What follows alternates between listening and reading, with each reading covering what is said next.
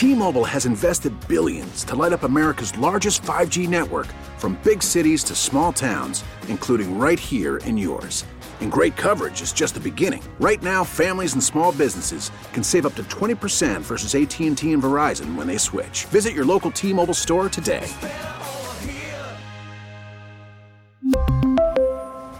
Plan savings with 3 lines of T-Mobile Essentials versus comparable available plans. Plan features and taxes and fees may vary. Well, as we have been reporting, state lawmakers just signed off on a series of reforms that could make it easier to build new housing in California, but those projects may stall at a local level. For more, we're joined on the KCBS Ring Central Newsline by our insider Phil Matier. Phil, thank you as always for joining us. Everyone pretty much agrees we have an incredible shortage of housing in California, but what do we do about it seems to always be the sticking point.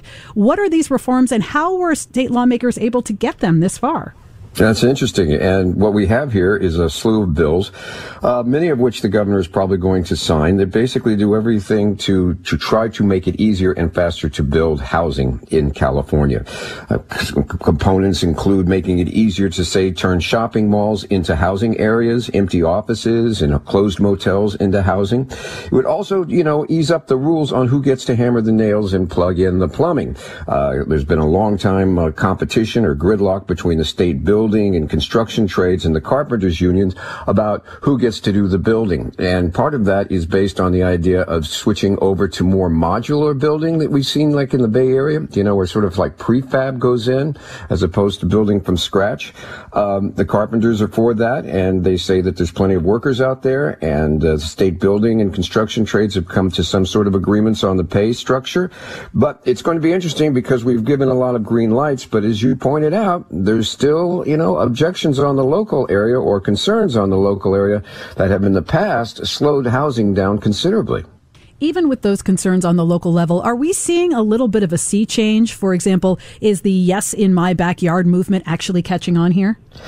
Literally. In fact, one of the things that we've seen in recent years and is going to probably see more as a result of changes in state law, and not the least of which is the, uh, uh, we've seen around the, uh, the, the, state the elimination of single family zoning, uh, housing. Uh, in your backyard, you will be able to put in a smaller house if you have the space. It'll be easier to turn houses into duplexes uh, where you can either live in the backyard or a house or you can rent it out.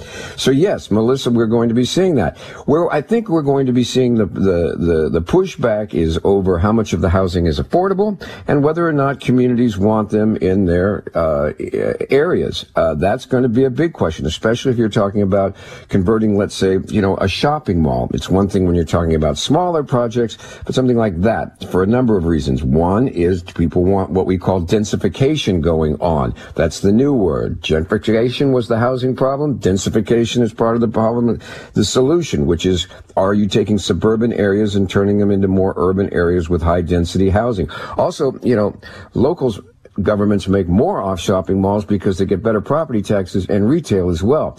So we'll see how it pushes, how it goes, uh, and we'll have to see how the state enforces it. But I would have to say, given the stalemate of the past, I'd have to give out, you know, kudos to State Assemblywoman Buffy Wicks from the East Bay and State Senator Scott Wiener from San Francisco. They've been pushing for this for years, and it looks like they crossed the finish line.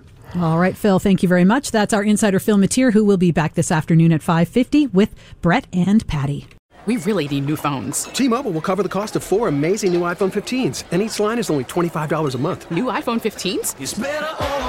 Only at T-Mobile get four iPhone 15s on us and four lines for 25 bucks per line per month with eligible trade-in when you switch. Minimum of four lines for $25 per line per month with auto pay discount using debit or bank account. $5 more per line without auto pay, plus taxes and fees. Phone fee at 24 monthly bill credits for well qualified customers. Contact us before canceling account to continue bill credits or credit stop and balance on required finance agreement due. $35 per line connection charge applies. Ctmobile.com. Oh, oh. Protect your vehicle's engine with a full synthetic oil change and save with Mobil One at O'Reilly Auto Parts. Purchase five quarts of Mobil One full synthetic motor oil and receive a $10 O'Reilly gift card after rebate. See store for details. With your Mobil One purchase, you'll also receive two times points during O Rewards Bonus Points Month at O'Reilly Auto Parts. Oh, oh, oh, O'Reilly.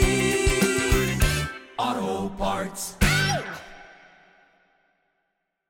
We get it. Attention spans just aren't what they used to be heads in social media and eyes on Netflix. But what do people do with their ears?